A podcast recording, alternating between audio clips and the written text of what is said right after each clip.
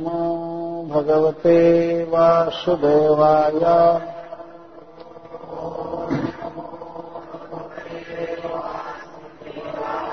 ॐ नमो भगवते वासुदेवाय।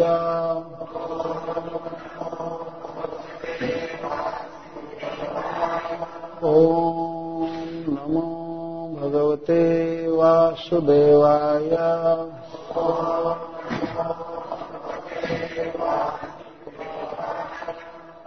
श्रीशुक उवाच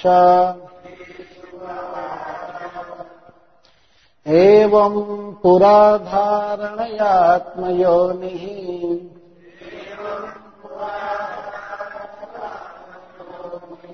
नष्टाम् स्मृतिम् प्राप्त्यवरोध्य तुष्टात् तथा ससर्जेदममोघदृष्टिः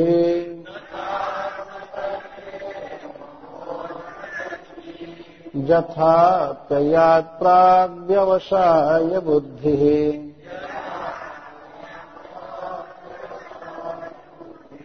शाब्दस्य हि ब्रह्मण ये स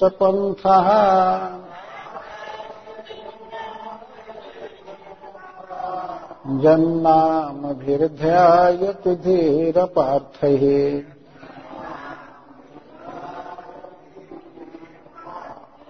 परिभ्रमंस्तत्र न विन्दतेऽर्था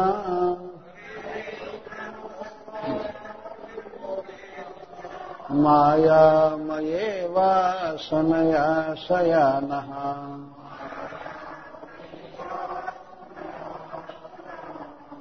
अतः कविर्नाम सुजावदर्थः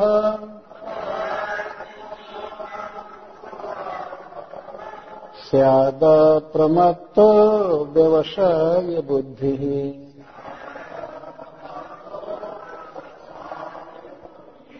सिद्धेऽन्यथार्थे न गतेत तत्र।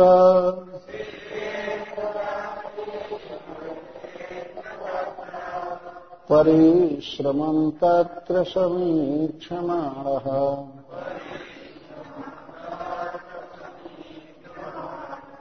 सत्याम् क्षितौ किम् कशिपो प्रयासैः।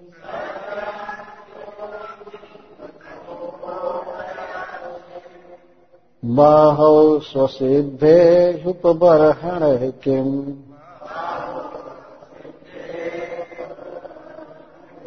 सत्यम् जलौ किम् पुरुधानपात्र्या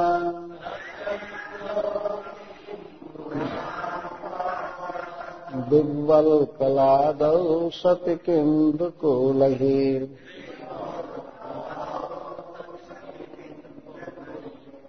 क्षीराणि किम् पथि न सन्ति दिशन्ति भिक्षाम्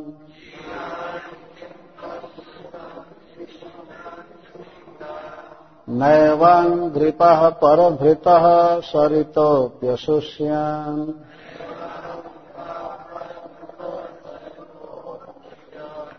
रुद्धा गुहाः किमजितो वतिनोपसन्नान्।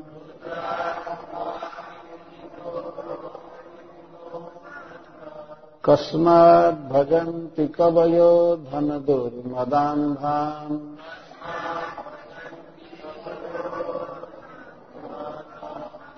एवम् स्वचित्ते स्वत एव सिद्धः।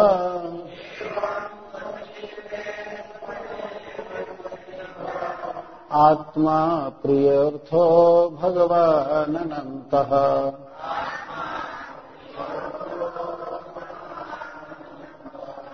तम् निर्वृतो नियतार्थो भजेत।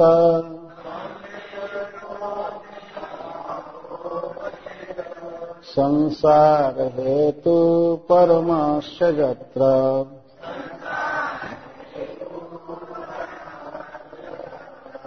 कष्टाम् त्वनादृत्य परानुचिन्ताम्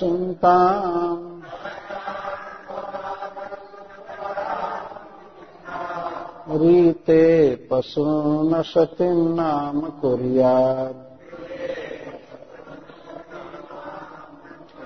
पश्यञ्जनम् पतितम् वैतरण्याम् स्वकर्मजान् परितापाञ्जुषाणम्।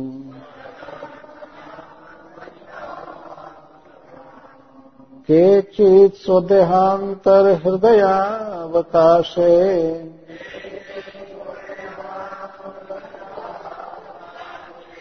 प्रादेशमात्रम् पुरुषम् वसन्तम्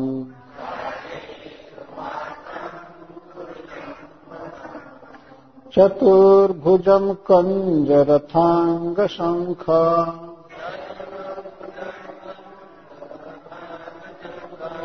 गदाधरम् धारणया स्म श्रीशुक उवाच। शिल सुखदेव गोस्वामी ने कहा, एवं इस प्रकार, पुरा पहले, धारणया, धारणा के द्वारा, आत्मयोनि ही स्वयंभू ब्रह्मा जी नष्टाम स्मृति सृष्टि विषयक नष्ट स्मृति को प्रत्यवरुद्ध प्राप्त करके तुष्टा संतुष्ट हरि से तथा वैसा ही ससर्जा सृष्टि किए। इदम यह विश्व। अमोघ दृष्टि ही यथार्थ दृष्टि वाले। जथा जैसे, अप्यया प्रलय से प्राग पहले, यह सृष्टि थी।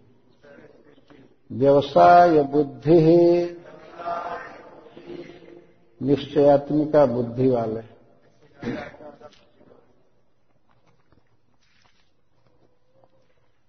तो इस भागवत कथा में आप सबका स्वागत है। हम लोग यहाँ पर महाराज परीक्षित के द्वारा पूछे गए प्रश्नों का उत्तर सुन रहे हैं श्रील सुखदेव गोस्वामी के मुख से।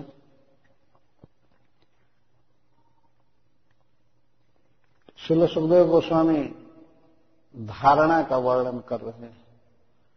भगवान के रूप में किस प्रकार अपने मन को स्थिर करना चाहिए, उपाय बताया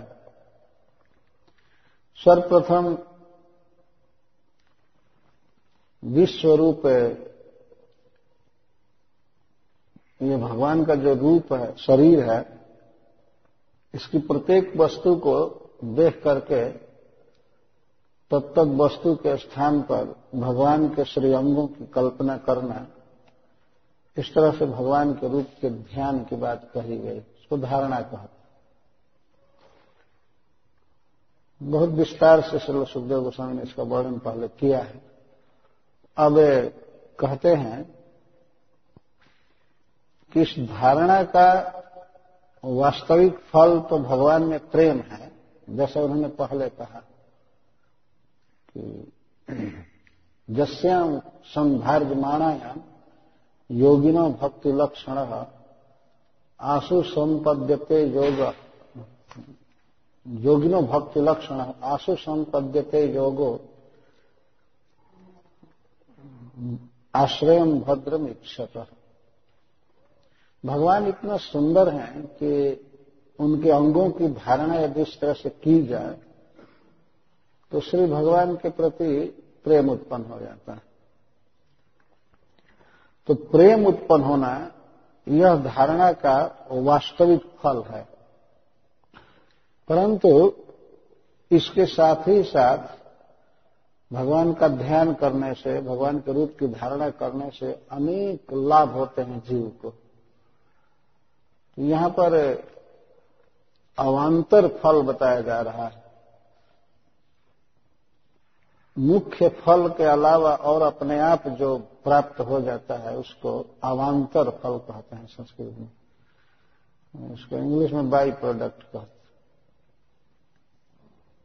जैसे गेहूँ आदमी उत्पन्न करता है, रोटी खाने के लिए या बेचने के लिए, लेकिन अपने आप भूसा अपने आप हो जाता है उसका। भूसा पैदा करने के लिए गेहूँ की खेती नहीं की जाती। लेकिन उसमें भूसा हो ही जाता है। या चावल की भूसी होती है तुष होता है। चावल के तूस के लिए खेती नहीं की जाती है चावल की। चावल की प्राप्ति के लिए, लेकिन भूस अपने आप होगा ही। इसको अवान्तर फल कहते हैं बाय प्रोडक्ट तो भगवान पर धारणा करने से, भगवान के रूप का ध्यान करने से एक बहुत बड़ा लाभ प्राप्त होता है, जो ब्रह्मा जी के संबंध से बताया जा रहा है। सुखदेव गोस्वामी कहते हैं, एवं पूरा धारणात्म योनि ही आत्मयोनि ही श्री ब्रह्मा जी, इस प्रकार से भगवान के रूप की धारणा किए पूरा। पूरा का अर्थ है, जब ब्रह्मा जी का जन्म हुआ, या ब्रह्मा जी की जब रात बीती, प्रलय के बाद, सृष्टि के प्रारंभ में तो उस काल को पूरा कहा गया, पूरा पहले, बहुत पहले।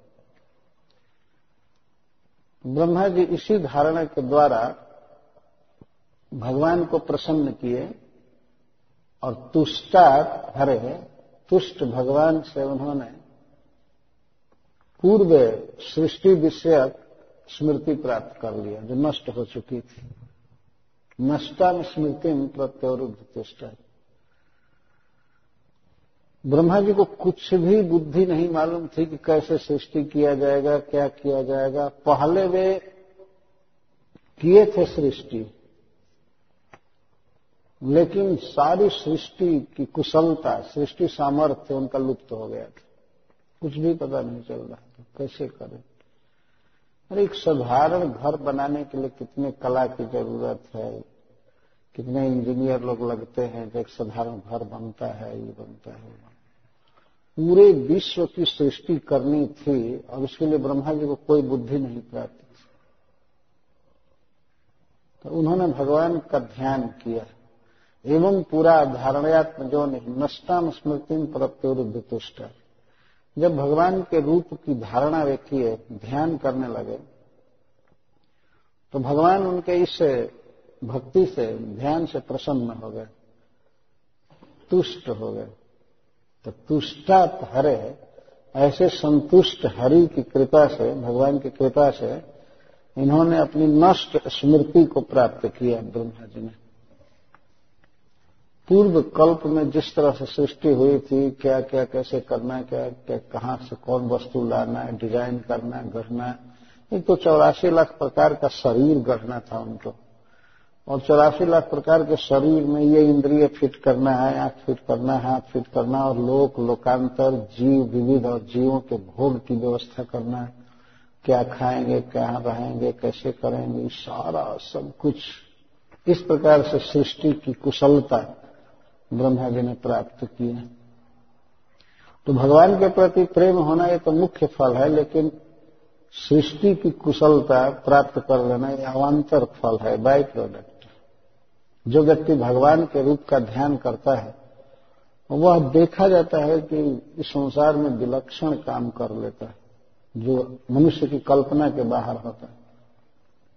जैसे शिल प्रभुपाद का उदाहरण लीजिए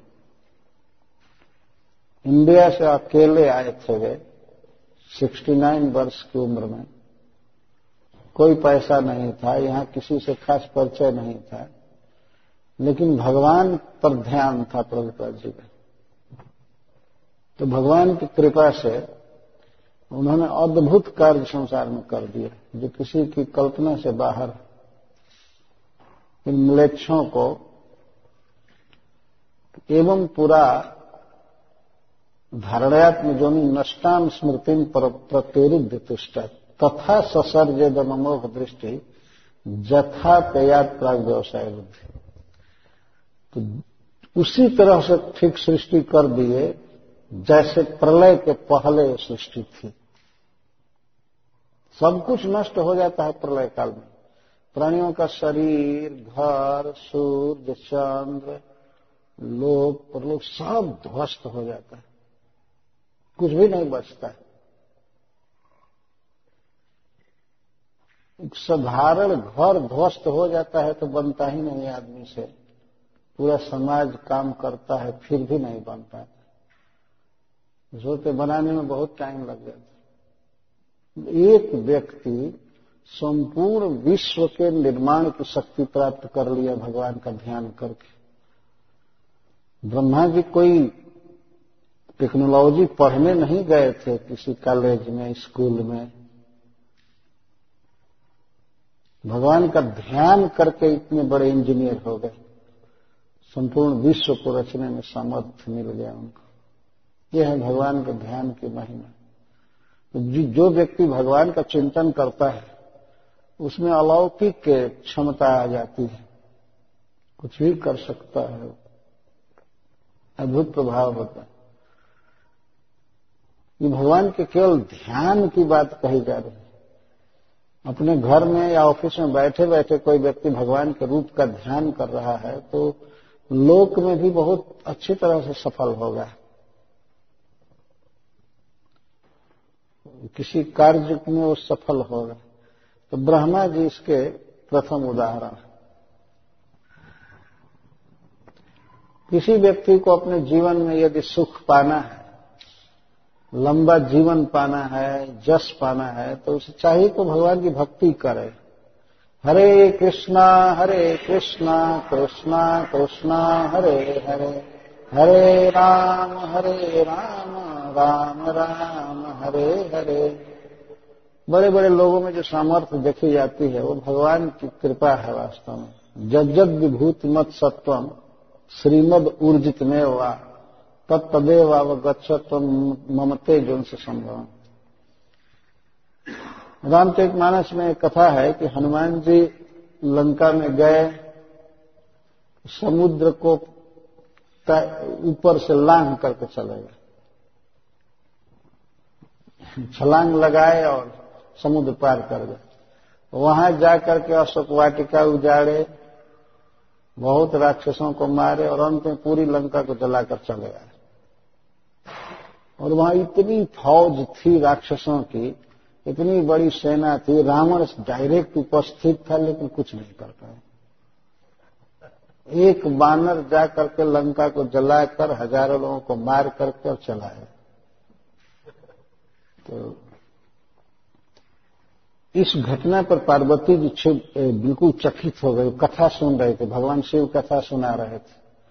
तो जब पार्वती जी चकित हुई अरे हनुमान का इतना तेज तो श्री शिव जी भगवान कहते हैं, उमान कछु कपिकय प्रभुताई, प्रभु प्रभाव जो काल नहीं उसमें इस बानर की कोई प्रभुता नहीं। हनुमान की कोई प्रभुता नहीं है, कोई बल नहीं है तो भगवान का प्रभाव। भगवान की कृपा है कि हनुमान जी में इतनी सामर्थ्य मिल। तो उनके सामने सारे राक्षस आए थे, उपस्थित हुए थे और सबने उनको मारने का प्रयास किया। लेकिन वही कितने लोगों को मार दिए और फायर विभाग कितना तगड़ा होगा लंका का, लेकिन जला करके राख कर दे। कुछ काम नहीं किया। एक दोहावली किताब है, कवितावली किताब है, उसमें लिखा गया है। पानी पानी पानी, सब रानी अकुलानी कहे। जब घर में आग लगी लंका में तो रानियाँ रावण की कहती हैं, पानी पानी पानी पानी। और रावण की आज्ञा से वर्षा होने लगी। उसके अधीन सब देवता थे। वर्षा होने लगी लंका की आग को बुझाने के लिए। लेकिन भगवान की ऐसी लीला थी कि वर्षा की बूंदे गिरती थी तो लगता था कि घी की बूंद गिर रही है और आग भभकती थी। जितना पानी बरसता था, आग और प्रचंड होती जाती थी। भगवान तो कुछ भी कर सकते हैं। वे घी के द्वारा आग बुझा सकते हैं, पानी के द्वारा बढ़ा सकते हैं, कुछ भी कर सकते हैं। सारी कुशलता, सारा बल, तेज भगवान में है। और जो व्यक्ति भगवान का ध्यान करता है, उसका भी तेज बढ़ जाता है। उसमें भी अद्भुत कार्य क्षमता आ जाती है। तो श्री ब्रह्मा जी वैसी सृष्टि करने में समर्थ हुए, जथा अप्याद प्राग अप्यय का अर्थ प्रलय, प्राग का अर्थ पहले। पहले, प्रलय के पहले जैसी सृष्टि थी हो वैसी सृष्टि करने में समर्थ हुए। सृष्टि करने में समर्थ हो गए, इस बात पर जरा ध्यान दीजिए कि किस जीव को क्या शरीर मिलेगा, उस शरीर के अनुसार उसका खान, पान, कपड़ा लता मकान, सब, ये सारा फिक्स करना है। और अनंत कोटि जीवों के लिए एक एक चींटी के लिए कहाँ से चीनी मिलेगा, कहाँ दाना मिलेगा, सब ब्रह्मा जी फिट कर दिए। मनुष्य की ही केवल नहीं देवताओं की, दैत्यों की, वृक्षों की, कीट, पतंग आदि के लिए उनका शरीर बनाना, उनके लिए स्थान बनाना, उनके लिए खाने पीने की वस्तु बनाना, ये सब कुछ करने में ब्रह्मा जी समर्थ हो गए। तो विश्व में फिर बल्ब फिट करना है, सूर्य बनाना, चंद्रमा बनाना, ये करना, वो करना, ऐसे करना, वैसे करना। सारा अंधकार में डूबा हुआ था, संसार डार्कनेस में था। लाइट की व्यवस्था करना, सबकी व्यवस्था करना। आप देख रहे हैं, एक, केवल एक भवन में लाइट की व्यवस्था कर दी जाए और कोई कर दे तो उसकी प्रशंसा होती है। वाह, बहुत पढ़ा लिखा आदमी, बहुत फिट कर दिए।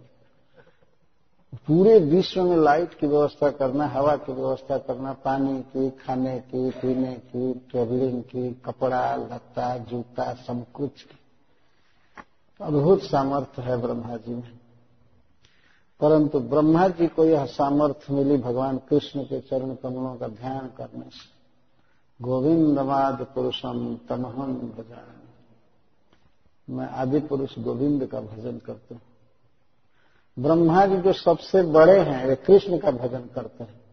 और दुनिया के मनुष्य कीट पतंग, ये दूसरा दूसरा इष्ट देव बना लेते हैं। कोई किसी आदमी का भजन करता है तो कोई देवता का भजन करता है तो कोई कुछ करता है। जबकि विश्व के सबसे बड़े व्यक्ति कृष्ण के भक्त हैं। गोविंदम आदि पुरुषम तमहम भजन प्रत्येक श्लोक में ब्रह्मा जी कहते हैं कि मैं आदि पुरुष गोविंद का भजन करता हूँ। और ये छोटी छोटी बुद्धि वाले छोटे छोटे पावर वाले कहते हैं, हमारे तो इष्ट देव ये, हम तो इसको मानते हम तो इसको मानते ब्रह्मा जी से ज़्यादा बुद्धि हो गई क्या?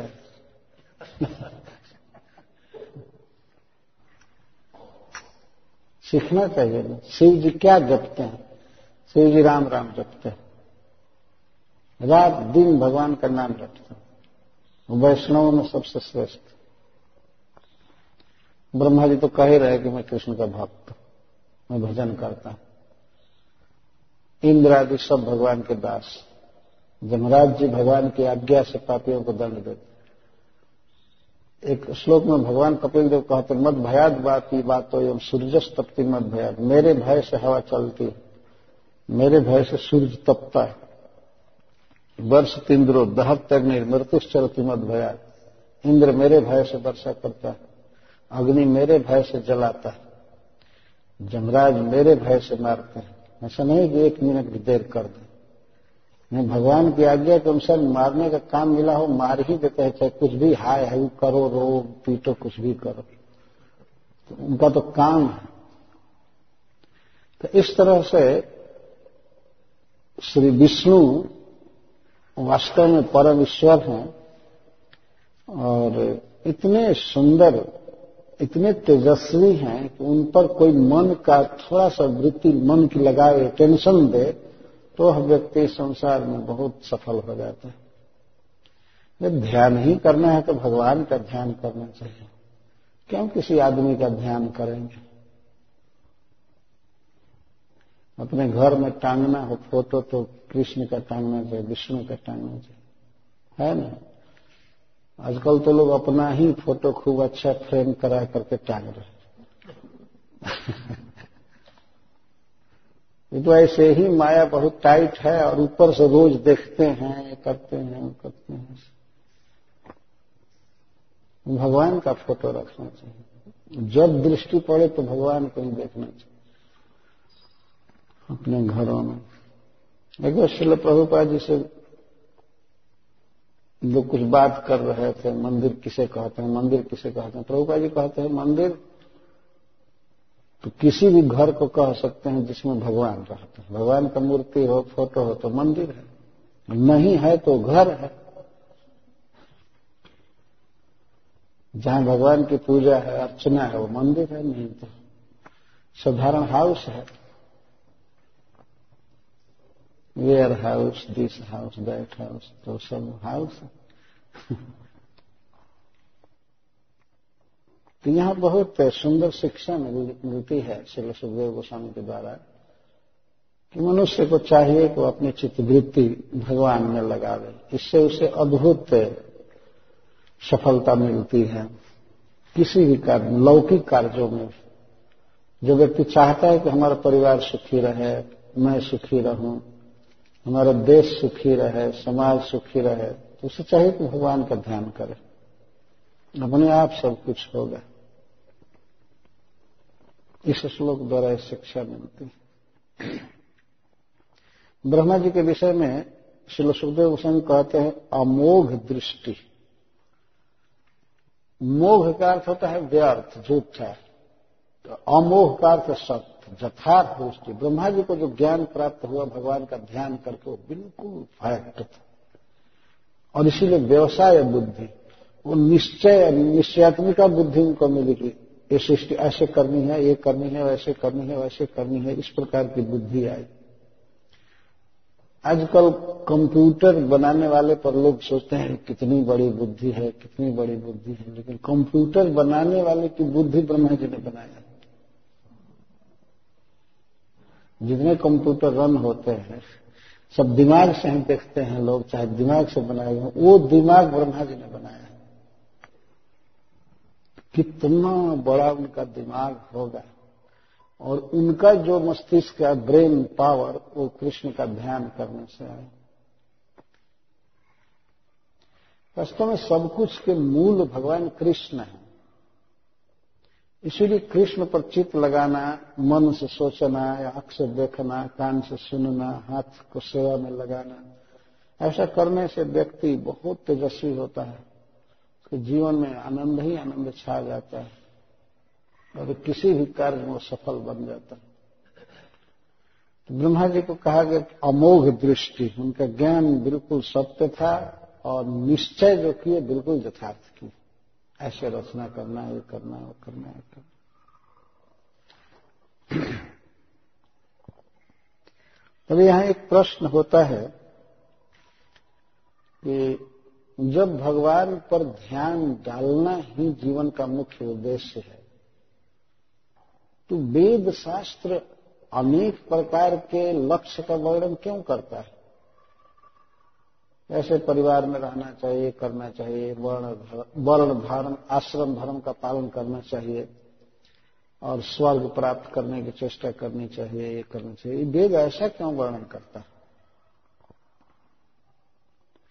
तब श्री सुखदेव गोस्वामी अगले श्लोक में कहते हैं शब्द से ही ब्रह्मण ये पंथा जन्नाम अभिध्यायति धीर पार्थ ही परिभ्रमस्तत्र न बिंदतेर्थान माया मयेवा शनया शयान।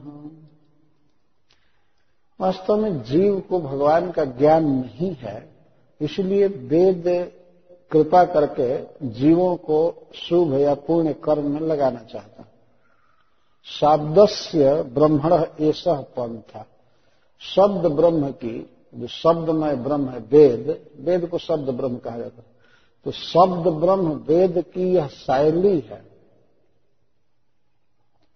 वर्णन की शैली है कि जीव धीरे धीरे ऊपर उठे, लेकिन ऐसी शैली है कि जीव वेद पढ़कर भी क्षणिक अनित्य दुखद वस्तुएँ हैं, उन्हीं की कामना करने लगता है। जिन नाम अभिध्याय तो धीर अपार्थ है, नाम भी अपार्थ ही ध्यायती। मनुष्यों की बुद्धि ऐसी है कि क्षणभंगुर और दुखद वस्तुओं को ही चाहती है। इस संसार में बुद्धि ऐसी हो जाती है। अपार्थ है। अर्थ का अर्थ है सुख, प्रयोजन। ऐसी वस्तुओं को बुद्धि चाहती है जिसमें कोई सुख नहीं। और नामसु जिनका नाम मात्र है, नाम ही है केवल स्वर्ग या भोग। नाम भर है, भोग है नहीं वास्तव वास्तव तो दृष्टि से देखा जाए तो इस संसार में दुख के अलावा कुछ नहीं है। लेकिन फिर भी नाम दे दिया गया है भोग। इंजॉय इंजॉय इंजॉय इंजॉय कितने लोग तो प्रचार करते हैं, हम आपको सिगरेट दे रहे हैं, इसका जरा इंजॉय कीजिए। बहुत अच्छा स्मोक निकलेगा। और जगह जगह देते हैं सेब सेब सेब इतना बचाइए। इतना बचाइए, इतना दाम है लेकिन मैं आपको इतना कम दे रहा हूँ। सेल पर चढ़ा दिया। कहते हैं ना, इतना प्रचार है दुनिया में और आदमी समझता है वेद शास्त्र की बात तो छोड़ दीजिए, उसके अनुसार भी स्वर्ग आदि की कामना करता है, लेकिन अन्य बातों को पढ़कर, विज्ञापन को देखकर सोचता है, इस वस्तु से मुझे सुख मिल जाएगा, यहाँ से सुख मिलेगा, यहाँ से बचत होगी, ये होगी ये होगी, कुछ नहीं होता। यहाँ बताया नामसु, नमसु का अर्थ कर नाम मात्र के स्वर्गेशु, भोगेशु हुआ। जिनका केवल नाम है कि ये भोग है। जैसे किसी विष के बर्तन पर पौट पर, कंटेनर पर लिख दिया जाए, अमृतम। तो नाम भर अमृत है। है वास्तव में हलाहल जह। सुखदेव गोस्वामी कहते हैं कि संसार में कोई भोग नहीं है जीव के भोगने के लिए, कोई सुख नहीं है, कोई वस्तु नहीं है जो उसको सुख दे सके। लेकिन इन्हीं वस्तुओं के चक्कर में मनुष्य पड़ा हुआ है रात दिन। ध्यायती, बुद्धि द्वारा उन्हीं का ध्यान करता है। ये वस्तु मिल जाए, ये मिल जाए, ये व्यक्ति हमको मिल जाए, ये घर मिल जाए, ऐसा कपड़ा मिल जाए, ऐसा ये मिल जाए, वो मिल जाए। बुद्धि लगी हुई है, वो यही सोचता है थोड़ा कम दाम में मिल जाता है डिस्काउंट मिल जाता है। ना? वो यही सोचता रहता है। अपार्थ नाम, जिनमें कोई दम नहीं है, कोई अर्थ नहीं वास्तव में सब दुख के समान है। दुख देने के लिए जीवों को ये सब चीज़ें बनाई गई हैं, लेकिन इन्हीं वस्तुओं की जीव कामना करता रहता परिभ्रमण तत्रण बिंद तीर्थन, घूमता रहता है। इस जोनी से उस जोनी में, इस टाउन से उस टाउन में, एक सिटी से उस सिटी में, यहाँ से वहाँ घूम रहा है, घूम रहा है किस लिए? कि अब मैं सुखी हो जाऊँगा, अब मैं सुखी हो जाऊँगा, लेकिन न बिंद तीर्थन, अर्थान सुखान न बिंद। सपने में भी सुख नहीं मिलता। भाग रहा है, कोई बाईवान से, कोई कार से। न्यूयॉर्क वाला लॉस एंजलिस जा रहा है। लॉस एंजलिस वाला न्यूयॉर्क जा रहा है। कोई साउथ में जा रहा है, कोई कनाडा जा रहा है, इधर। इधर से उधर भरे हुए वास्तव में जीव घूम रहे हैं। क्यों? वो सोचते वहाँ जाकर हम सुखी हो जाएँगे। वहाँ जाकर सुखी हो जाएँगे। वहाँ पिकनिक है, कुछ खाएँगे, पिएँगे, देखेंगे, डांस करेंगे, ठीक हो जाएँगे। लेकिन क्या जीव करेगा? अनेक चिंता से ग्रस्त है और बुढ़ापा लगी हुई है, अनेक रोग लगे हुए हैं और अंत में सब छोड़ करके जाना पड़ता है। क्या सुख है संसार में जीव? मायामय वासनया स्यान। मायामय पथ पर। ये केवल भ्रम है, कुछ है नहीं संसार में, सुख नहीं है, फिर भी जीव सयान। इसी संसार में सो रहा है। सोने का मतलब है मनोरथ करना, सपना देखना। जैसे कोई व्यक्ति सपना देख रहा है, और मान लीजिए वो एक नंबर का कंगाल है, ज़मीन पर सोया हुआ है और सपना देख रहा है कि मैं राजा बन गया। और मेरे अधीन बहुत से मंत्री हैं। मैं सोने के सिंहासन पर बैठा हूँ। और हज़ारों नौकर चाकर मेरे सेवा में हैं। और सब कुछ ठीक है, मैं शासन कर रहा हूँ कर रहा हूँ, लेकिन क्या वास्तव में हो गया है? माया वह वासना से आना शयन की अवस्था में आदमी कुछ भी सपना देखे, लेकिन सब बेकार है। आँख खुलते ही कुछ नहीं। है ना? सपना में देख करके क्या हो इस तरह से जीव तो अज्ञान में है। देह को मैं मान रहा है। और देह को ही मैं मान करके देह को, इंद्रियों को ही सुख देने के लिए काम कर रहा है। अपने विषय में तो जानता भी नहीं है। जो व्यक्ति अपने को जानता ही नहीं है तो अपने को सुखी करेगा, दुखी करेगा, इसका तो कोई प्रश्न ही नहीं। जीव को पता ही नहीं कि हम कौन जैसे बेड पर सोया हुआ व्यक्ति उस समय भूल जाता है अपने को और सपने में अपने को कुछ और मानने लगता है। जब व्यक्ति सपना देखता है तो नींद आने से पहले वो क्या था, सब भूल जाता है। और जगने के बाद कहाँ जाएगा, ऑफ़िस जाएगा, घर में जाएगा, कहाँ क्या कर, वो भी भूल जाता है। तो सपना में फाल्स दृश्य उपस्थित होता है उसके सामने, उसके मन में। और देखता है, मैं ये हूँ, मैं ये हूँ, मैं ऐसा हूँ, मैं ऐसा हूँ लेकिन वास्तव में कुछ है नहीं। इसी तरह से जीव मनुष्य वास्तव में एक निद्रा में है। सपना देख रहा है।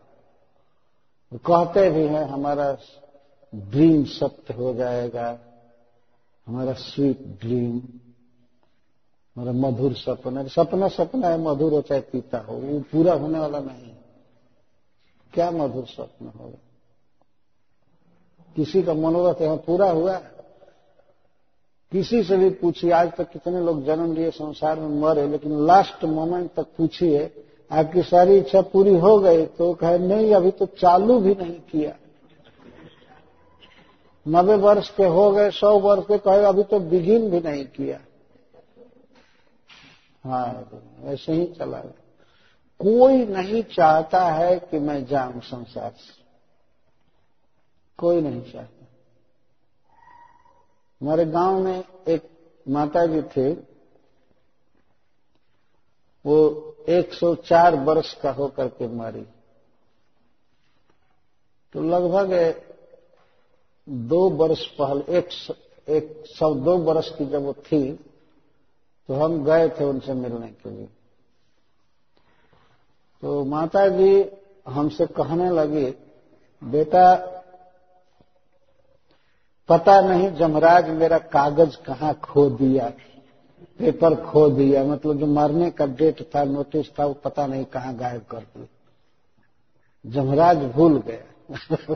ये हमारा कागज़ आया नहीं। मैं कहा, नहीं नहीं माता जमराज जी इतनी गलती नहीं करते। तो जमराज जी कागज़ खो दिए तो भुला दिए मैं मर नहीं रही हूँ। तो मैं पूछा कि माता जी, सत्य बोलिए, आप तो रियली मरना चाहती हैं? कहा?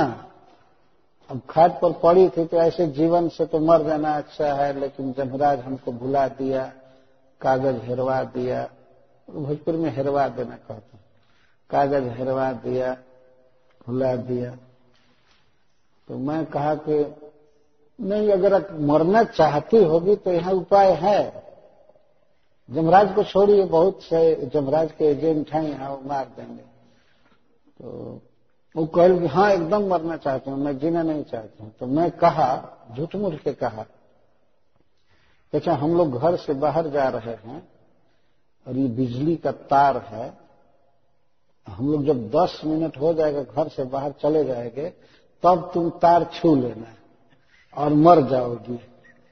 अभी मरना चाहती हो ना, मैं ऐसे ही छुट उठ के कहा करंट वरेंट था नहीं। तो माता जी कहती हैं, ऐसे थोड़े मरूँगी। अरे ये कहो कि मरना नहीं चाहती है। जब मरने की इच्छा है ही तो जमराज को बुलाने क्या ज़रूरत है? अन्य उपाय से मारा जा सकता है लेकिन वास्तव में इस संसार में कोई मरना नहीं चाहता। तो, तो दो बरस के बाद मैं वृंदावन में था सुना कि माता जी का कागज़ आ गया। और वो चली गई टाइम से पहुँच गया सब कुछ। इस तरह से वास्तव में कागज़ तो बनता है सबका, भले सूक्ष्म कागज़ है, दिखाई नहीं पड़ता, लेकिन सब कागज़ बना हुआ है। कभी कभी लोग मानते नहीं है कर्म फल को। कहते हम कैसे मानेंगे कर्म फल बनता है, ये बनता है, वो बनता है? कैसे नहीं मानोगे? कोई आदमी अपने फ़ोन पर इंटरनेशनल कॉल खूब करे, पूरी दुनिया में करे और कोई उससे कहे कि, अरे, आप इतना कॉल करते हो, इतना फ़ोन करते हो, बहुत बड़ा बिल आएगा। कहीं, नहीं, कहाँ बिल बन रहा है?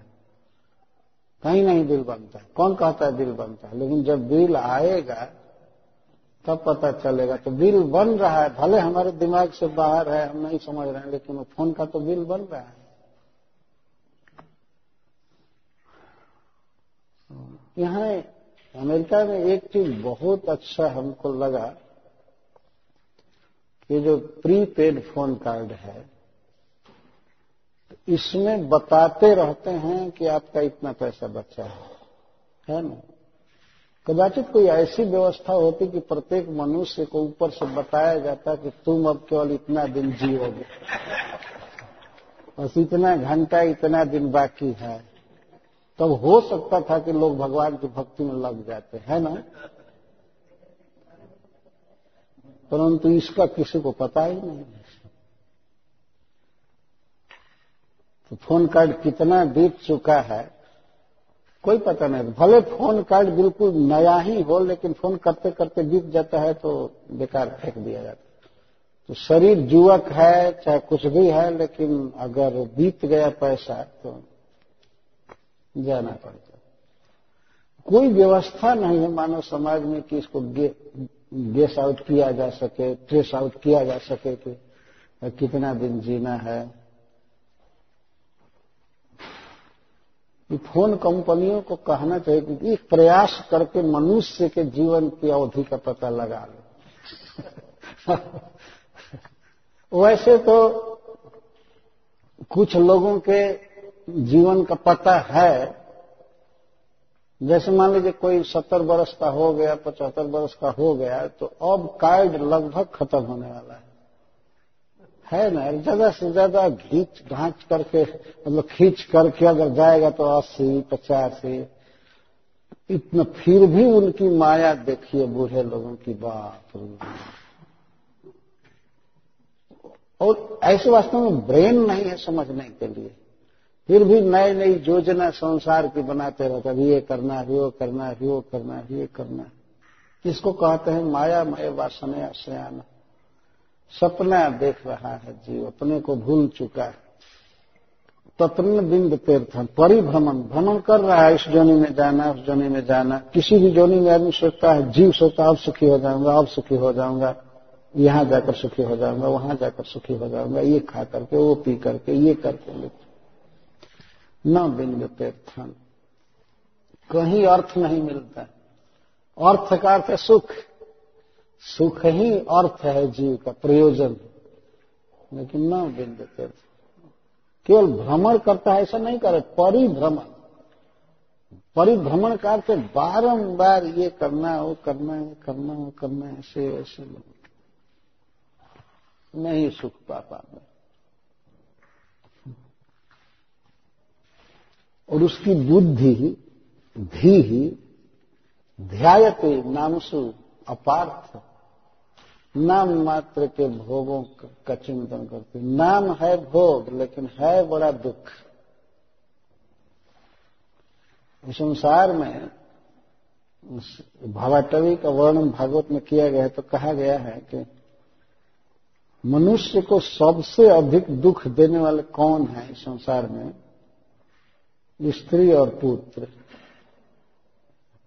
सबसे ज़्यादा अगर कोई दुख देता है तो यही देते हैं। लेकिन सबसे ज़्यादा ममता मनुष्य की है इन्हीं लोगों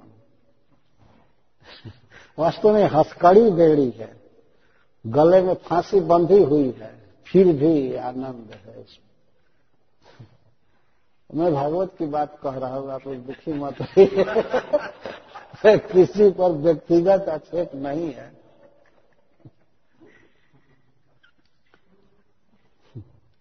बच्चा जन्म लेता है, क्या करेगा पिता का?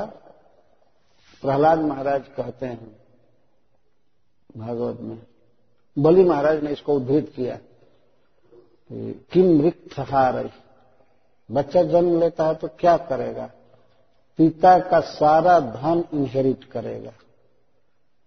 अपने आप पिता दे देगा उसको धन। और अगर किसी कारण से पिता का प्रदेश में स्वर्गवास हो जाए, कहीं दूसरी जगह तो सरकार पता लगाएगी कि इसका बेटा कौन है, उसको दो। तो जीवन में कोई ज़बरदस्ती डाकू आकर के छीन ले तो वो कितना छीनेगा?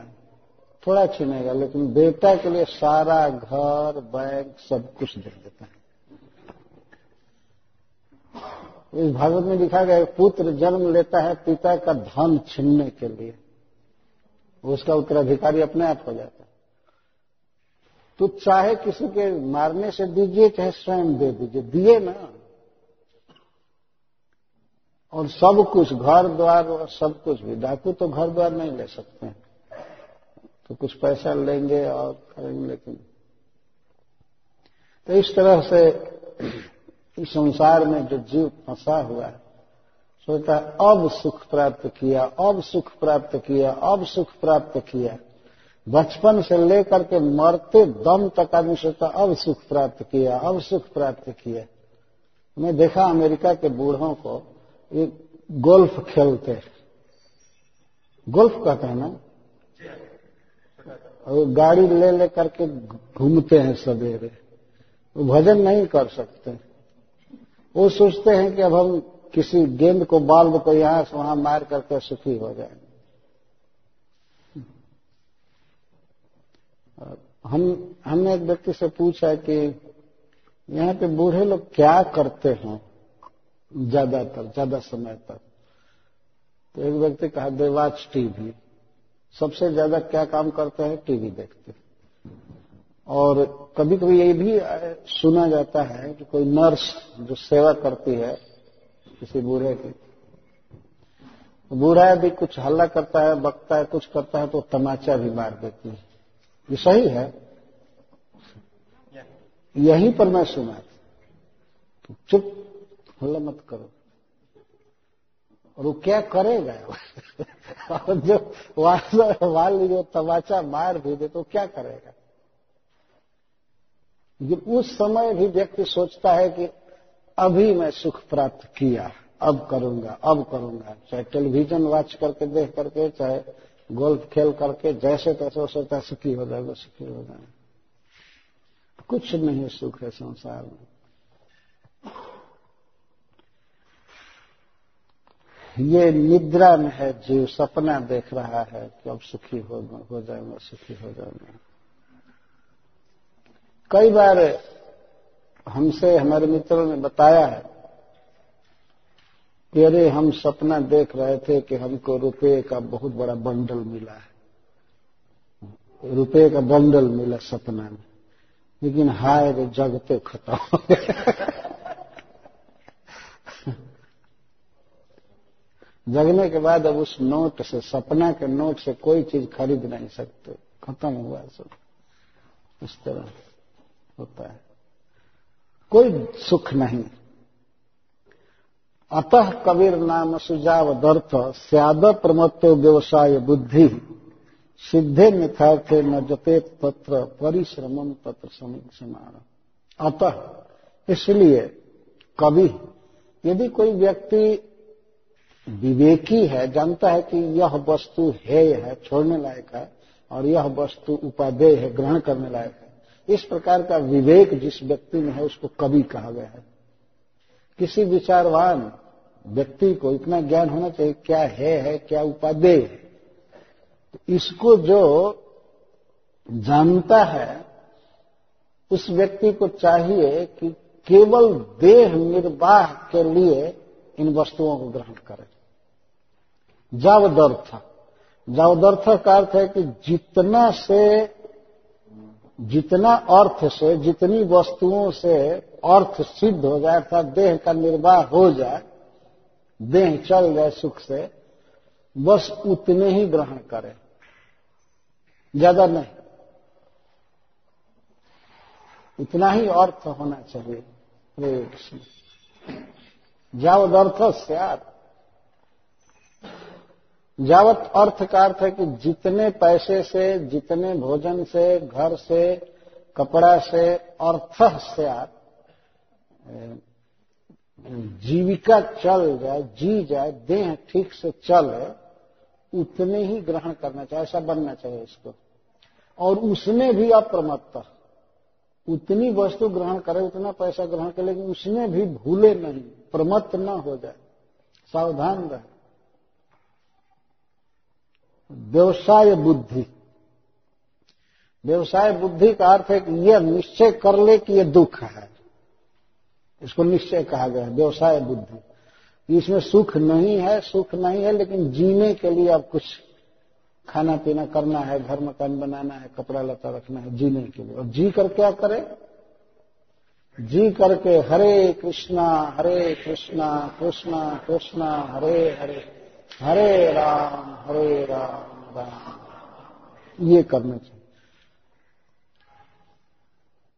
यदि अन्यथा सिद्ध हो जाता है वस्तु, सीधे अन्यथा अर्थ, यदि बिना परिश्रम के अर्थ सिद्ध हो रहा है, पैसा मिल जाता है, घर मिल जाता है, कपड़ा मिल जाता है, तब इसके लिए जत्न नहीं करना चाहिए, काम नहीं करना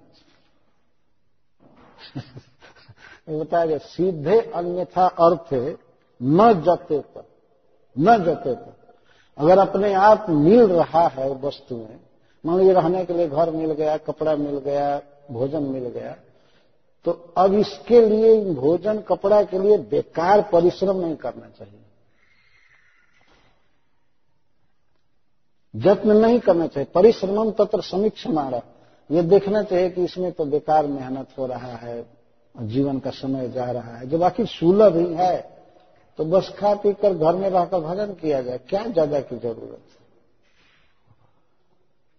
सीधे अन्यथा अन्यथा का अर्थ बिना परिश्रम कहीं अगर सब चीज़ सिद्ध हो तो इसके लिए प्रयास नहीं करना चाहिए। प्रयास करने में परिश्रम हाथ लगता है।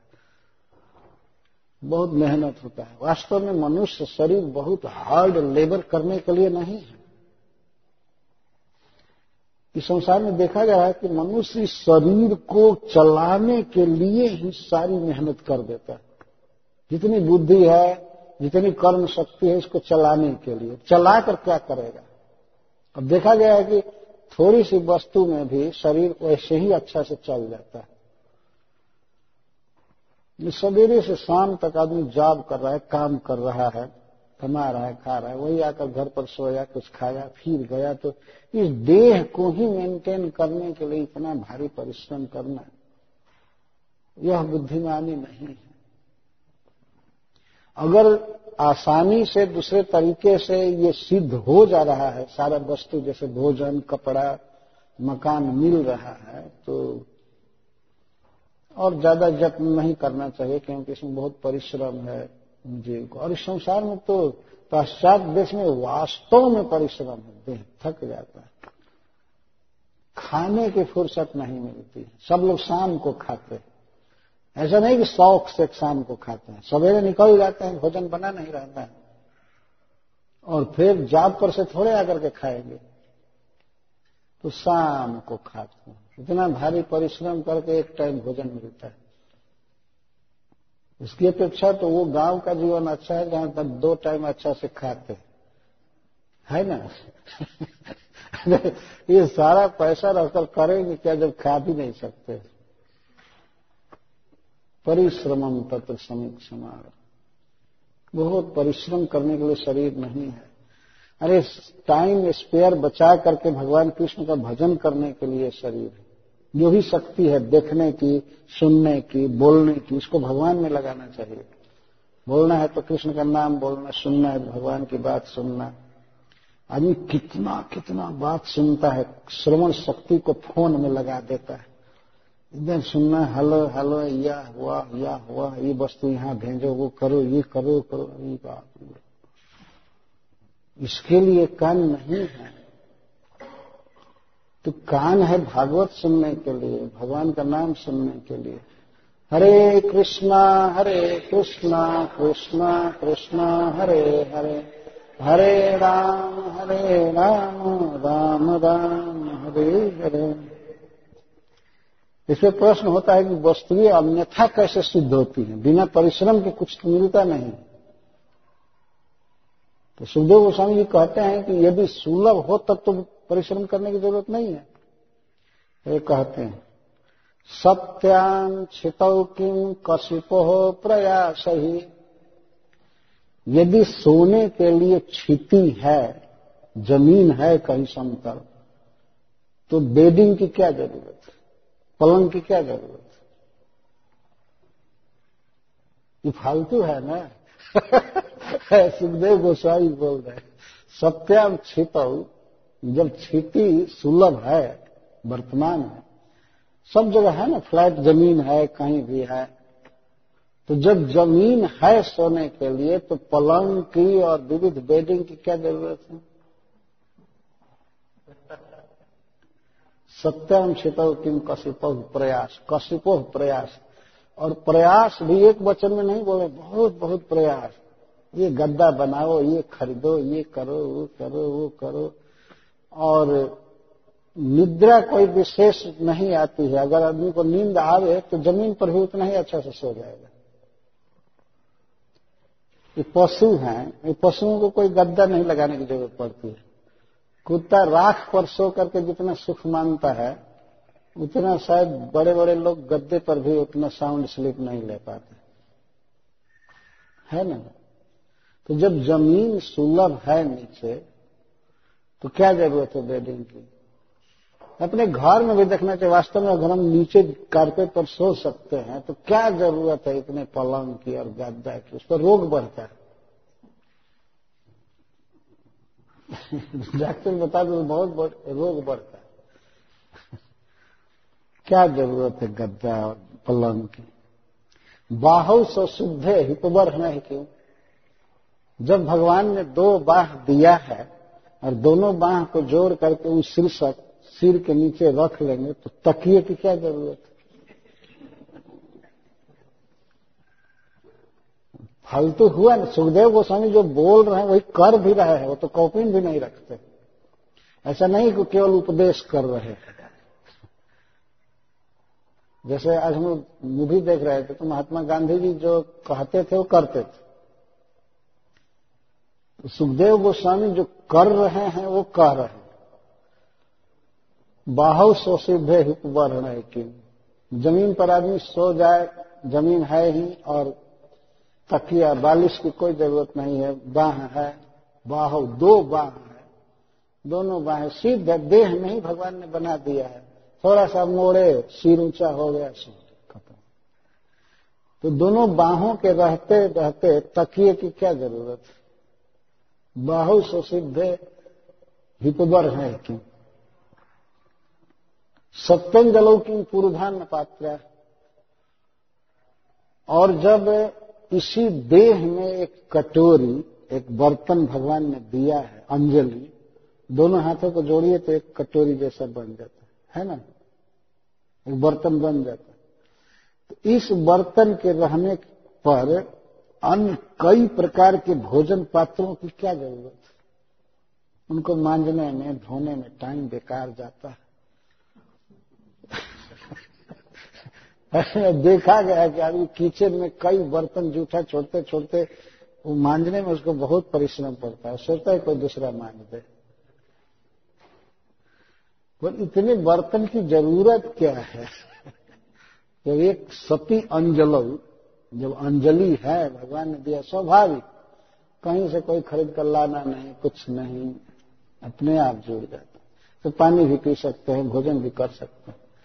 और जो लोग अध्यात्म में बहुत अग्रसर हो जाते हैं, वे लोग तो अपने पास कोई बर्तन नहीं रखते हैं करपात्री हो जाते हैं। उनका कर ही पात्र होता है।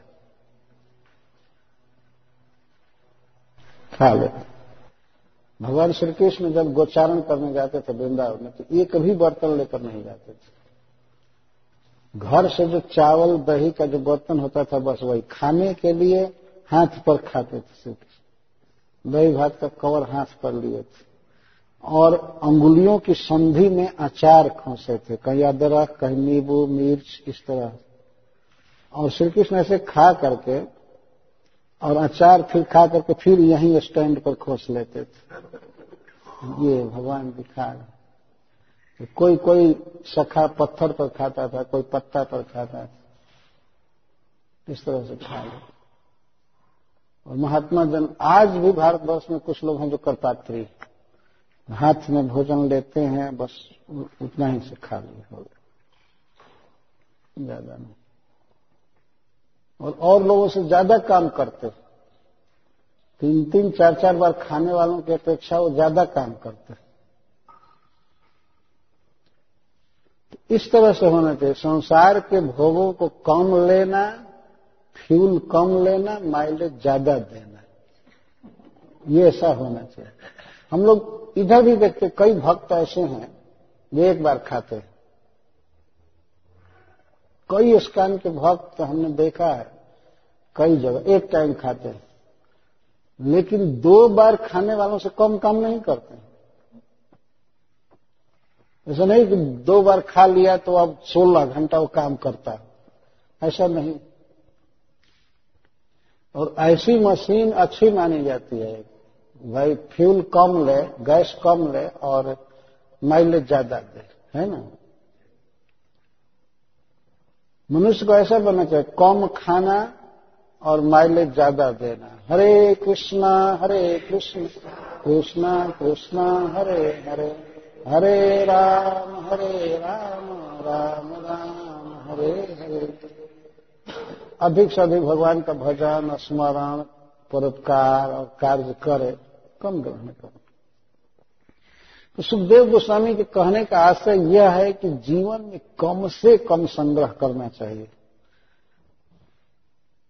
अब आप इसको अन्यथा मत लीजिएगा। जो भी बात कही जा रही है, वास्तव में जीवन के परम सत्य को और विरक्तों के लिए इस धर्म का वर्णन किया जा रहा है।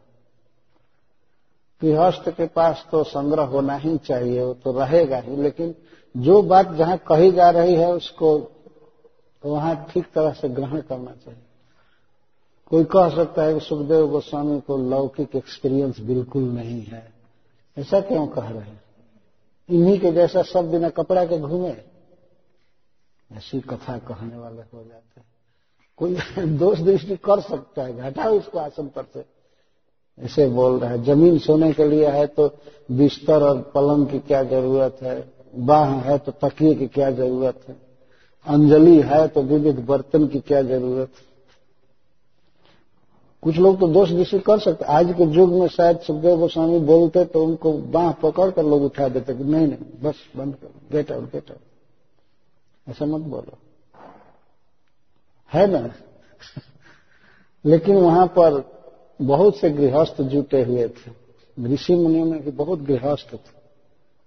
वे सब सुन रहे हैं, ध्यान से। सत्यन जलो की पुरधा। पुरधा का अर्थ अनेक प्रकार की अन्न पात्र। अनेक प्रकार के बर्तन की क्या ज़रूरत दिग्बल कलादो सत्य किम दुकूल। है ये प्रश्न होगा कि ऐसा ठीक है, ऐसे काम चल जाए। आखिर वस्त्र चाहिए ना? तो वस्त्र के लिए काम करना पड़ेगा ना? तब कहते हैं कि जब दिशाएँ सुलभ हैं पहनने के लिए, चाहे बलकल आदि पेड़ों की छाल सुलभ है तो क्या ज़रूरत दुकुल धोती आदि पहनने की क्या आवश्यकता? पहनने के लिए क्या दिशाएँ नहीं है? दिशाएँ मतलब नग्न रखना तो ये थोड़ा सा कठिन लग रहा है। इसका मतलब नग्नत्व की ही प्रशंसा आप कर रहे हैं। नग्न रहना चाहिए। नहीं, नग्न नहीं रहे तो बलकल नहीं है क्या? केला की छाल पहन ले, पेड़ की छाल पहन ले, हो गया। क्या ज़रूरत है विविध प्रकार के कपड़े सिलाने की, बनाने की? ऐसे ही काम चल जाता है। सृष्टि में तो कितने जीव हैं, कपड़ा आज तक पहने ही नहीं। ये गाय, भैंस, बकरी या चिड़िया पेड़ पौधे कोई वस्त्र नहीं पहनते। हैं जी रहे हैं कि नहीं? खूब आराम से जी रहे हैं। तो ऐसे क्या नहीं जिया जा सकता है? क्या दिशाएँ नहीं है पहनने के लिए? क्या बलकल नहीं है पहनने के लिए? किम दुकूल फिर दो छोर वाले ये धोती और चादर की क्या ज़रूरत साल की क्या आवश्यकता? ये सब करने में जुटाने में बे, बेकार जीवन का समय जाता है। ये तो अद्भुत बात बोल रहे हैं। अच्छा ठीक है। साधारण जनता को तो बुद्धि नहीं है, वो इन सब वस्तुओं के लिए मरे, करे। लेकिन हमें आश्चर्य होता है कि विद्वान लोग भी क्यों धनियों के पीछे रहते हैं? आगे के श्लोक में कहते हैं, चीराणि किम पथि न संति दिशंति भिक्षा। कोई कह सकता है कि सुखदेव गोस्वामी, आप ये बिल्कुल बेढंगा बोल रहे हैं। अरे वस्त्र की तो ज़रूरत है ना, कम से कम लज्जा बचाने के लिए तो वस्त्र चाहिए ना। तब कहते हैं, पथी किम चिराणी न संति। क्या रास्ते में चिथड़े नहीं मिलते हैं? रास्ता चलते चलते चिथड़ा गिरा है, बस उसको पहन ले। हो गया, क्या ज़रूरत है? विविध प्रकार के वस्त्र, उस पर भी आयरन करना एक करना लॉन्ड्री में देना नाना प्रकार के खर्च, क्या आवश्यकता है पहले के लोग जब वस्त्र खरीदते थे तो वे रास्ते में थोड़ा थोड़ा वस्त्र से फाड़ करके डाल देते थे कि कोई साधु महात्मा पहनेंगे। या पुराने वस्त्र तो अपने आप फेंके हुए देखे जाते। राजस्थान में हमने देखा है, स्त्रियाँ पेड़ों में कई वस्त्र ऐसे टांग देती साड़ी अच्छी अच्छी टांग देती तो सुखदेव गोस्वामी उसको देखे होंगे। तो कहते हैं, क्या पथी चिराणी न संति क्या रास्ते में पुराने कपड़े चिथड़े नहीं मिलते हैं? सब जगह मिलते हैं। अरे आजकल तो कपड़े नहीं मिलते हैं, प्लास्टिक मिलते हैं सब जगह। तो वो भी तो पहना जा सकता है ना। ये वास्तव में जो भगवत भजन है, आध्यात्मिक जीवन हो, इतना आवश्यक है, इतना आवश्यक है। कि उसी को संवारना चाहिए। और आदमी केवल भौतिक सुविधा इकट्ठा करने के फेर में है, जिसे कोई लाभ नहीं है। कोई लाभ नहीं है, उसी में फंसा हुआ है। तो सुखदेव गोस्वामी जो बिल्कुल सत्य है, जो स्टैंडर्ड है, वो बता रहे क्या पथ में चिराणी न समती अभी तो संती है वह। क्या फटे पुराने कपड़े रास्ते में नहीं मिलते हैं? मिलते हैं। तो क्या ज़रूरत है किसी धनी के पीछे चलने की कि हमको कपड़ा दे दे, हमको साल दे दे? अच्छा ठीक है। मान लीजिए रास्ते में कपड़े मिल गए। भोजन तो चाहिए ना। तब सुखदेव गोस्वामी कहते हैं, न विषम की भिक्षा नैवन घृता। पर घृता। दूसरों के लिए ही जीवन धारण करने वाले दूसरों को पोसने वाले वृक्ष क्या भिक्षा देना बंद कर दिए क्या? वृक्ष भिक्षा देते हैं ना, कहीं जाओ, कहीं फल लगाओ, खा करके भोजन करो। क्या ज़रूरत है? भोजन के लिए किचन बनाना और ये करना, वो करना, ये जुटाना ग्रोसरी खरीदना क्या ज़रूरत है? क्या वृक्ष भी भिक्षा देना बंद कर दिए? परभृत और दूसरों के लिए ही फल धारण करते हैं ना। जितने वृक्ष हैं, चाहे दाड़म हो, चाहे द्राक्षा हो, चाहे आम हो, कोई भी अमरूद या सेब, कुछ केला, जो भी फल, वृक्ष हैं, क्या किसी भी वृक्ष ने आज तक एक भी फल अपना खाया है? बताइए दूसरों के लिए ही फल रहे हैं ना। ये वृक्ष, झाड़ जितने फल रहे हैं, दूसरों के लिए फल रहे हैं। तो ये भिक्षा देते ही हैं। यहाँ तो कोई ढेला मारता है, तभी फल दे देते डंडा मारता है, तभी फल दे देते दूसरों के लिए ही फल रहे हैं। तो क्या वृक्षों ने अपना स्वभाव छोड़ दिया? ये फल नहीं दे रहे हैं। फल खाकर भजन करो। तो फिर कहते, अरे, पानी तो चाहिए ना पीने के लिए। पानी चाहिए तो कहते, सरिता अति असुष्यम क्या नदियाँ सब सूख गई? क्या ज़रूरत है ये सब पानी बोतल में टांगने की, लाने की? क्या नदियाँ सूख गई क्या? पानी नहीं मिलता है। तो मान लीजिए पानी भी मिल जाए, चिथड़ा भी पहनने को मिल जाए, खाने के लिए फल भी मिल जाए रहने के लिए घर तो चाहिए ना। तब तो कहते हैं, रुद्धा गुहा किम क्या पर्वतों की गुफाएँ सब बंद कर दी गई? उसमें जाकर क्यों नहीं रहते? पर्वत में बहुत सी गुफाएँ हैं, वहाँ जाकर के रहो साधुओं के लिए उपदेश है। क्या गुफाएँ सब पर्वत की बंद कर दी गई। तो कोई अगर वहाँ जाने में सांप का डर रहेगा, बाघ का डर रहेगा। तब कह दो किम? अजित अपनी उपसन्न न अवती तो क्या भगवान विष्णु, कृष्ण भी अपने शरणागत की रक्षा नहीं करते हैं क्या? उन्होंने अपना स्वभाव छोड़ दिया क्या? इतना विश्वास नहीं है। अगर जब भगवान के भक्त हो तो भगवान रक्षा करेंगे। ये और सबके लिए है। क्या भगवान पर विश्वास नहीं है कि कपड़ा देंगे, पानी देंगे, भोजन देंगे, या रहने के लिए घर देंगे? क्या अजित भी, कृष्ण भी अपना स्वभाव छोड़ दिए क्या? अरे और दुनिया में नियम बदल जाएगा बदल जाएगा, लेकिन भगवान अपने शरणागत की उपेक्षा कर दें ये नहीं हो सकता। तो किम अजित है अपनी उपसन्न न होती क्या भगवान विष्णु कृष्ण भी अपने शरणागत की रक्षा नहीं करते हैं? कस्मात भजंती कवयो धन दुर्मदान हमें आश्चर्य होता है कि ये कवि लोग, विद्वान लोग क्यों धनियों के पीछे चलते हैं? भगवान पर विश्वास नहीं है, इसी से चलते हैं। धन दुर्मदान। धन और ऐसे लोगों से धन की कामना करते हैं जो धन के मद से अंधे कुछ ऐसे वास्तव में धनी होते हैं जो वैष्णव को देखते ही जल जाते अभी क्या क्या आ गया? हटाओ उसको हटाओ हटाओ हटाओ। गेट से बाहर करो। ऐसे हैं कई धनी लोग। कई धनी तो ऐसे हैं जिनका पानी समुद्र जैसा खारा होता है।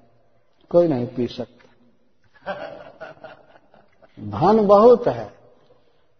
मिलियंस बिलियंस डॉलर है, लेकिन कोई काम नहीं आता। एक संस्कृत के श्लोक में कवि ने कहा है, कुएँ के विषय में, हे कूप, तुम चिरम जीव स्वल्प तोए बहु व्यय। हे कुआ, तुम चिरंजीवी रहो। तुम्हारे पास धन बहुत कम है, पानी बहुत कम है, लेकिन खर्च बहुत ज़्यादा है। जो भी आता है, बाकेट से पानी निकाल देता है, कुआँ से। है ना? थोड़ा पानी है, लेकिन लोग पीते हैं कुआँ से ही। और धिक्कार है, अरे समुद्र, तुम्हारे धन को, जलराशि को, कि तुम्हारे तट पर प्यास के मारे रोता हुआ पथिक भले तुमको दो बूंद पानी दे देगा, लेकिन तुम्हारा नहीं पीता है। से बड़े मतलब प्यास के मारे कोई गिर गया, रो रहा है तो समुद्र को ही दो बूंद पानी दे देता है। लेकिन एक बूंद पी नहीं सकता, इतना खारा होता है, क्या पिएगा इस तरह से कुछ धनी होते हैं। उनका पैसा किसी के उपकार में नहीं काम आएगा। वो केवल छोड़कर मरने के लिए जमा किए तो इस तरह से कभी कुआँ की प्रशंसा कर रहा है। थोड़ा ही धन है, लेकिन चलो जो भी है, उसमें से उपकार होता रहता है, होता रहता है, होता रहता हे। कूप, तुम चिरंजीव, स्वल्प तो ये बहु व्यय। थोड़ा जल है, लेकिन बहुत व्यय। वास्तव में बुद्धिमानी इसी में है कि जिसके पास धन हो तो वो उपकार के काम में लगावे भगवान के प्रचार में लगावे नहीं तो धन तो ऐसे भी जाएगा। हिंदी के कवि ने लिखा है कि पानी बाढ़े नाव में, घर में बाढ़े दान, दोनों हाथ उलीचिए यही सयानो काम अगर नौका में पानी बढ़ गया है तो दोनों हाथ से उसको उलीचना चाहिए पानी को। तब नौका बच जाएगी, नहीं तो डूबेगा आदमी और नौका भी डूबेगी। और इसी तरह घर में अगर दाम बढ़ गया है, पैसा बढ़ गया है तो दोनों हाथ से लुटाना चाहिए, नहीं तो धन डुबा देगा। वो असत पथ में ले जाएगा, इधर उधर शराब पीने में, विषयागमन में, इधर उधर खत्म कर दे इसलिए दोनों हाथ उलीचिए, यही सयानो काम दोनों हाथ से उलीचना चाहिए, तब बच जाएगा। यहाँ पर बताया जा रहा है कि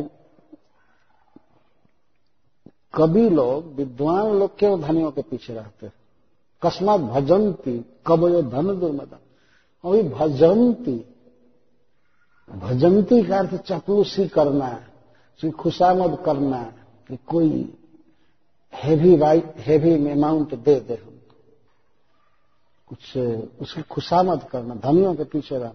अरे उतनी खुशामद अगर भगवान की की जाए, किसी वैष्णव की की जाए तो आदमी का बेड़ा पार हो जाएगा।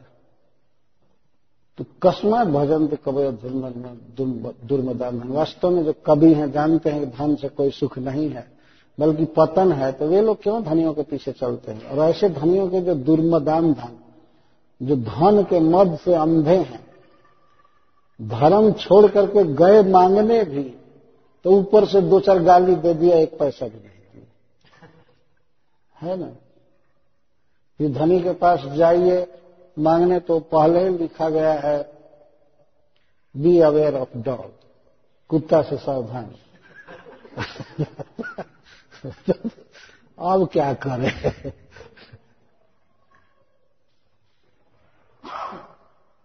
ये तो ऐसा है कि हमारे यहाँ कहावत कहते हैं कि नरकों में चलनी तो नरको चलल पर आए। मैं नरक में गिरने गया तो नरक मेरे डर से भाग गया।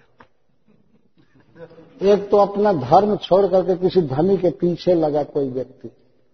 ये हमको कुछ दे दे दे दे, और ऊपर से वो कुछ दिया नहीं तो सर गाली दे दिया बस। हो तो नरक में भी गिरने चला तो नरक भी मेरे भय से भाग गया। वास्तव में जो विरक्त है स्टैंडर्ड उसके लिए यही है कि भगवान की कृपा से जो कुछ मिल जाए, खा ले, पी ले, पहाड़ ले, दूसरे के बनाए हुए घर में रहे, बस। दिन रात भगवान का भजन कर। हरे कृष्णा हरे कृष्णा कृष्णा कृष्णा, हरे हरे। हरे राम हरे राम राम राम, हरे हरे। आप लोग हम पर दोषारोप मत कीजिएगा, इसीलिए तो भागवत का श्लोक सामने है। है ना? कोई भी व्यक्ति थोड़ा भी हिंदी जानता है गुजराती तो समझ जाएगा इसको। ये सुखदेव गोस्वामी की बात है। हम तो केवल ट्रांसलेशन कर रहे हैं। कोई बात अगर आज के युग में लगे कि अरे, ये बिल्कुल इम्प्रैक्टिकल है, अव्यवहारिक है, ऐसी बात नहीं बोलनी चाहिए। प्राय लोग पूछा करते हैं। कथा पूरा करके उठिए तो तुरंत उंगली उठ जाती है। मेरा एक क्वेश्चन ऐसा क्यों कहा गया? ऐसा क्यों कहा गया? तो अब तो हम तो एडजस्ट करने वाले हैं नहीं। हमने सिद्धांत बना, बता दिया, या भागवत को कह दिया, इसके बाद जिसको जैसे एडजस्ट करना है कर। जैसे कॉम्प्रोमाइज करना है कर।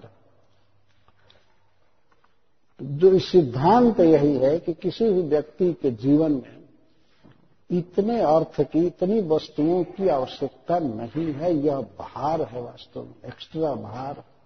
और इन वस्तुओं को कमाने में मेंटेन करने में, रखने में बहुत जाल होता कहीं कहीं तो मैं देखा हूँ, कोई व्यक्ति यदि घर शिफ्ट करता है तो घर में इतना सामान होता है कि वही जाल हो जाता है, क्या करे?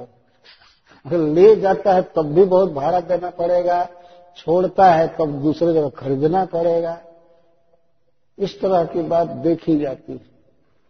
तो जो भी वो सार ये है कि जीवन में पूरा समय रहना चाहिए कृष्ण के स्मरण के लिए, धारणा के लिए, ध्यान के लिए, और बाकी कम से कम से काम चला लेना चाहिए। अवश्य यह बात है कि विरक्त के जीवन में और गृहस्थ के जीवन में बहुत भेद है। गृहस्थ को तो संग्रह करना ही पड़ेगा। अपने आप काम करना ही पड़ेगा। लेकिन विरक्त व्यक्ति गृहस्थ का अनुकरण करे वो अभी डॉलर के चक्कर में फंस जाए और इधर उधर धनियों के पास फ़ोन किया करे कि हमको कुछ दे दो, हमको कुछ दे दो। यह बहुत बड़ा पतन। है भगवान पर पूर्ण विश्वास होना चाहिए, जीवन बिल्कुल खाली होना चाहिए कृष्ण के भजन के लिए। फंसा हुआ नहीं होना चाहिए। इन वस्तुओं में सुख नहीं है। श्रील सुखदेव गोस्वामी जीवन का बहुत बड़ा रहस्य बता रहे हैं। तो करे क्या? विद्वान व्यक्ति करे क्या? तब तो इस पर सुखदेव गोस्वामी कहते हैं, अतः स्वचित एवं स्वचित्ते स्वत एव सिद्ध आत्मा प्रियोर्थो भगवान अनंत तम निर्वृतो नियतार्थ भजेत। संसार हेतु परमाश्च इस प्रकार जो भगवान स्वतः ही अपने हृदय में हैं, ऐसे भगवान का भजन करना चाहिए। एवं स्वचित स्वतएव सिद्ध। सर्वस्व चाहन हृदय सन्निविष्ट भगवान स्वयं ही सभी प्राणियों के हृदय में हैं। उनको बुलाने की ज़रूरत नहीं है। ऐसा नहीं कि कहीं हैं और उनको राइड देकर के बुलाना पड़ेगा कि यहाँ से बुलाओ भगवान को, यहाँ से बुलाओ। या बैठाओ। यह गच्छ, यह तिष्ठ इदम गृहाण। इस तरह से बुलाने की ज़रूरत नहीं है भगवान को। वो अपने आप ही हैं हृदय में। स्वचित्ते स्वतएव सिद्ध। कहाँ है भगवान? स्वचित अपने हृदय में ही है। जीव के सबसे निकटतम कोई है तो भगवान। उतना न तो पुत्र निकट हो सकता है, न पत्नी निकट हो सकती है। भगवान चौबीसों घंटे प्रत्येक जन्म में जीव के साथ रहते हैं। स्वतः। जीव के बुलाने से नहीं, निमंत्रण से नहीं, स्वतः। अपने आप उपस्थित। क्यों उपस्थित हैं? क्योंकि वो जीव के एकमात्र हित ऐसी है। साथ नहीं छोड़ते। स्नेह बस जैसे छोटे से बच्चे का साथ करे पिता। इस तरह से भगवान हमेशा साथ रहते हैं जीव के। तो उनका आवाहन भी नहीं करना है बुलाना भी नहीं है न आवास देने की का, का कोई कष्ट उठाना है वो है सबके हृदय में। एवं स्वचित स्वतः सिद्ध आत्मा। और भगवान आत्मा है इसलिए प्रिय है। जीवों के सबसे बड़े प्रेमास्पद भगवान जीव कृष्ण को ही चाह रहा है और उपस्थित है। आत्मा प्रियोर्थ अर्थ अर्थ का अर्थ है कि वे वही परम सत्य। भगवान सत्य वस्तु है और सब सत्य नहीं है। और जो भी संबंध है, सत्य नहीं है संसार में, लेकिन भगवान सत्य वस्तु है। उसको अर्थ कहा गया। आत्मा प्रियोर्थ भगवान, अनंत और भगवान, सब प्रकार के भजनीय गुणों से अलंकृत। सुंदर हैं, दयालु हैं, स्नेहवान हैं, परम धनी हैं, परम विद्वान हैं, अनंत विद्या है भगवान में, अनंत जस है, उनका चरित्र बिल्कुल उज्जवल है। उनमें वैराग्य है, उनमें दया है, ज्ञान है, सब कुछ भरा पड़ा है। तो भजन करने जोग जितने भी गुण किसी में हो सकते हैं, वो सब भगवान कृष्ण में है। इसलिए उनको भगवान कहा जाता है। और अनंत उनका अंत नहीं है कभी। नित्य है। भगवान श्री कृष्ण नित्य है। और जितने भी देवता हैं या जीव हैं, वो अनित्य हैं। आज किसी पद पर हैं, फिर नहीं रहेंगे। आज इस शरीर में है, नहीं रहेंगे। आज इस जगह जन्म हुआ है, कुछ काल के बाद नहीं रहेंगे। इसको अंत कहते सबका अंत होता है, लेकिन भगवान का अंत नहीं अनंत। तो ऐसे भगवान का भजन करना चाहिए। तम निर्वृतो नियतार्थ भजे अपने जीवन में एक नियत अर्थ होना चाहिए, प्रयोजन। हमें श्री कृष्ण की भक्ति करनी है करनी है करनी है। इसको नियत अर्थ कहते हैं। एकदम दृढ़ संकल्प। और भगवान की भक्ति में आनंद है, तम निर्वृत भगवान की भक्ति करके कोई देखे तो भगवान की भक्ति से उसको निर्वृत्ति प्राप्त होती है मतलब परम सुख प्राप्त होता है। उस सुख के आवेश में वो भजन कर सकता है। पहले जो कृष्ण का स्मरण किया है, भजन किया है तो उससे वो बहुत सुखी होता है। उसी सुख के आवेश में फिर भजन करता है, फिर भक्ति करता है। हरे कृष्णा हरे कृष्णा कृष्णा कृष्णा, हरे हरे। हरे राम हरे राम राम राम, हरे हरे। संसार हेतु परमश्च जत्र। जत्र भगवान श्री कृष्ण के भजन में संसार के कारण, संसार हेतु जो अविद्या है, नष्ट हो जाती है। जीव का ज्ञान अपने आप नष्ट हो जाता है। जन्म मृत्यु का कारण क्या है? अविद्या, वासना। तो भगवान श्री कृष्ण का ये प्रभाव है कि उनका नाम जप करने से, उनकी भक्ति करने से, प्रणाम करने से अविद्या का नाश अपने आप हो जाता है। अज्ञान नष्ट हो जाता है।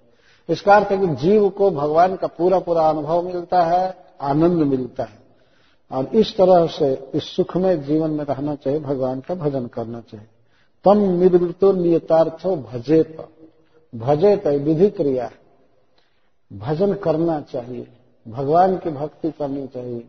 और भजन का अर्थ भगवान का नाम जप करना। भगवान का जप करना, नाम का की कथा सुनना उनकी पूजा करना, भागवत पढ़ना, प्रणाम करना, प्रसाद खाना। कभी कभी भगवान के धाम में जाना, यात्रा करने के लिए या भगवान के मंदिर में आना, इसको भक्ति कहते यह है भजन। और जितने भी भजन हैं, सबसे श्रेष्ठ है भगवान के नाम का उच्चारण। हरे कृष्णा हरे कृष्णा कृष्णा कृष्णा, हरे हरे। हरे राम हरे राम राम राम, हरे हरे। इस प्रकार शिल सुखदेव गोस्वामी बहुत ही सुंदर उपदेश कर रहे हैं। अब कहते हैं, ऐसा कौन व्यक्ति होगा जो लोगों को इस संसार में दुख भोगते हुए देख करके भी भगवान का ध्यान छोड़ करके, भगवान की भक्ति छोड़ करके असती चिंता करेगा। कष्टाम त्वनावृत्य रीते पशून सतीम नाम कुरियात पश्यम जनम पतितम वैतरण्याम। स्वकर्म जान परितापन जुषाणम इस संसार में व्यक्ति वैतरणी में गिरा हुआ है। इस जन्म मृत्यु रूप संसार को वैतरणी कहा गया वितरण जिससे पार पाना कठिन है, उसको वैतरणी कहते हैं। वैसे वैतरणी नामक नदी है, बहुत प्रसिद्ध। नरक के चारों तरफ़ बहुत विशाल नदी है, खाई जैसा, परिखा, खाई खानी गई और पता नहीं कहाँ से उस नदी में इतना मल, मूत्र पीभ हड्डी रक्त, केश नख सब भरा गया ये भागवत में वर्णन है। बहुत विशाल नदी है। और उसमें केवल मल ही मल भरा हुआ है। बहुत गंदा पानी, मल मूत्र और पीभ है। पीभ समझते हैं ना? घाव थोड़ा पक जाता है तो पीभ निकलता है। खखार, लाल, हड्डी, केस नख यही सब भरा पड़ा है। क्यों बनाई गई है वो नदी? वो तो सब ईश्वर की सृष्टि है और विशाल नदी है, बहुत गहरी है, बहुत चौड़ी है। उसे इतनी उत्कट दुर्गंध निकलती है कि पूरा नरक लोक दुर्गंध में भरा रहता है। क्योंकि वहाँ पापियों को ले जाया जाता है नरक में तो उनको अब अगरबत्ती थोड़े जलाया जाएगा। उनको तो दुर्गंध ही देना है। तो पूरे नरक को दुर्गंधित रखने के लिए वो नदी बनाई गई। सजा पनिशमेंट का स्थान है। उसमें जीव को डाल दिया जाता है कभी कभी बैतरणी जमराज जी के लोक में है। नरक लोक में।